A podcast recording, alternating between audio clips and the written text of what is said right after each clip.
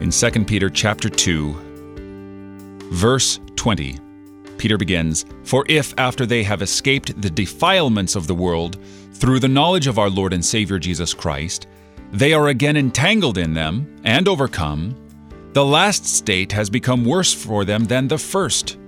For it would have been better for them never to have known the way of righteousness than after knowing it to turn back from the holy commandment delivered to them." This reminds me of the uh, legal dictum ignorance of the law is no excuse. Well, that makes sense. Uh, you don't want to transgress the law, so you have to behave in a morally and integrally upright manner. But what if you are forgiven a colossal debt, forgiven your transgression, and then go back to living in transgressions once again? Dietrich Bonhoeffer called this cheap grace.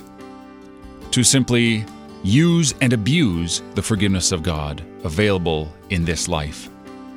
To go back to your vomit like a dog once again. To go back like a sow to wallowing in the muck after having been washed in the wonderful waters of holy baptism. It had been better if you'd never been washed before. That's what Peter says. But you live in your cleanness, live in your grace, given you by God.